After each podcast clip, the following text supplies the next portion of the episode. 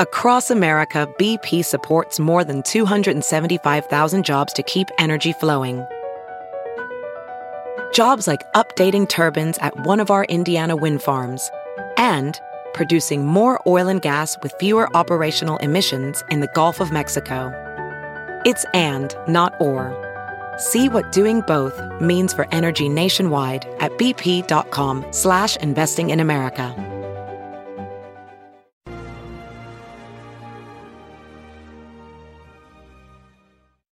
Hi, everyone. Judge Andrew Napolitano here for Judging Freedom.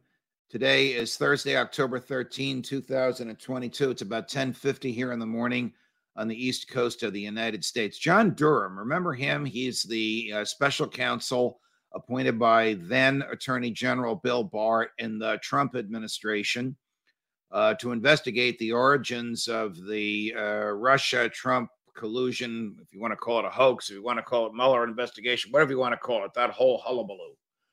Um, he indicted three people. Uh, one, uh, Kevin Clinesmith, uh, a young assistant lawyer at the FBI who pleaded guilty to filing a false document with the Foreign Intelligence Surveillance Court. Mr. Clinesmith probably will lose his license to practice law for five years and then he'll get it back. He was sentenced to six months uh, of probation or house confinement. Uh, Michael Sussmann, Hillary Clinton's lawyer, was uh, indicted for lying to the FBI during the course of the uh, trial. Uh, the FBI agents on the stand under withering cross examination from Mr. Sussmann's lawyer. Sussmann is a lawyer who's the defendant. He has his own lawyer representing him in the courtroom. His lawyer cross examined the FBI agents and got them to admit that lying is part of their craft that they, in fact, not only lie to people that they are interrogating, they lie to each other and they lie to their bosses. It took the jury about 30 minutes to acquit Mr. Sussmann. All this is background to the, the point of this morning. The last of John Durham's trials is against a fellow named Ivan Danchenko. Mr. Danchenko is a Russian lawyer a, who is a permanent legal resident of the United States. Mr. Danchenko worked with and for Chris Steele.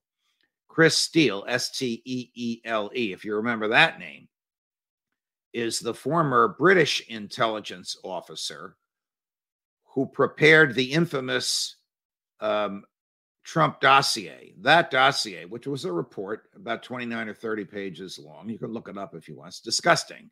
And it accuses uh, then Mr. Trump in his pre presidential days of engaging in repellent truly repellent personal behavior in a Moscow uh, hotel room uh, with uh, with more than one prostitute. Uh, the, the dossier has been widely uh, discredited, but in investigating the origins of the dossier, um, the FBI found Mr. Danchenko. He is now indicted for you. You guessed it. That favorite uh, FBI reason for indicting. You lied to us. Never mind that we lied to you, you lied to us. These are very, very, uh, how shall I say, thin lies. That's not my word. That those are the words of the federal judge who said it's a very, very close call as to whether I should dismiss this or not. These lies are really not significant, even if they are, even if they are lies. Uh, judge, if you feel that way, you should dismiss it. When it's a close call, it goes to the defendant. That's not me. That's Amer- Anglo American jurisprudence. The defendant gets every benefit of every doubt. When all things are equal or when everything is close, the defendant wins. Not in this case. So now they're trying the case before a jury, and an FBI agent is on the witness stand, and Mr. Danchenko's American lawyers are demonstrating very astutely that these are not material lies. And if they were, they were fostered by, you guessed it, FBI lies. All right, all of that is background to the following. During the course of the cross examination of this uh, FBI agent, the agent admits that the Federal Bureau of Investigation, your Federal Bureau of Investigation, paid Chris Steele, the British agent, a million dollars for his research. And the research allegedly was to establish whether or not there was a relationship between Vladimir Putin slash the Russian government and Donald Trump, the then candidate for president and whether that relationship was so dangerous that the FBI should intercede and the American public should know about it. Chris Steele was paid a million dollars to produce trash. We already knew that Chris Steele was a, an agent for GCHQ or uh, MI6. GCHQ is the British domestic spying entity, like our NSA. Where have we gone? That in the supposedly two freest countries in the world, there are domestic spies, the government spying on us. But that's where we are today. That's where Britain is today. MI6 is the British CIA, theoretically spying only on foreigners.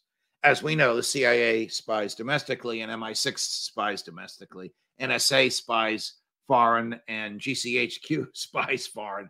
Their, their uh, lines between them have been blurred. There is an unwritten rule between American uh, and British intelligence that they won't steal each other's agents. So for years, it was kept under wraps that Chris Steele, MI6 agent being paid by MI6, was also being paid by the FBI. Where did that money go? It went to Chris Steele. What did he produce? A 29 page dossier alleging that Donald Trump did horrible, disgusting uh, things with these prostitutes in a Moscow hotel room that nobody believes and has been totally discredited. Should the FBI be able to spend your tax dollars on things like this? Absolutely not. Should there be an FBI? No, there shouldn't. It's not authorized by the Constitution. We don't need federal cops. But since the days of J. Edgar Hoover in uh, under um, Woodrow Wilson, that's what we have. More as we get it. Judge Napolitano for Judging Freedom.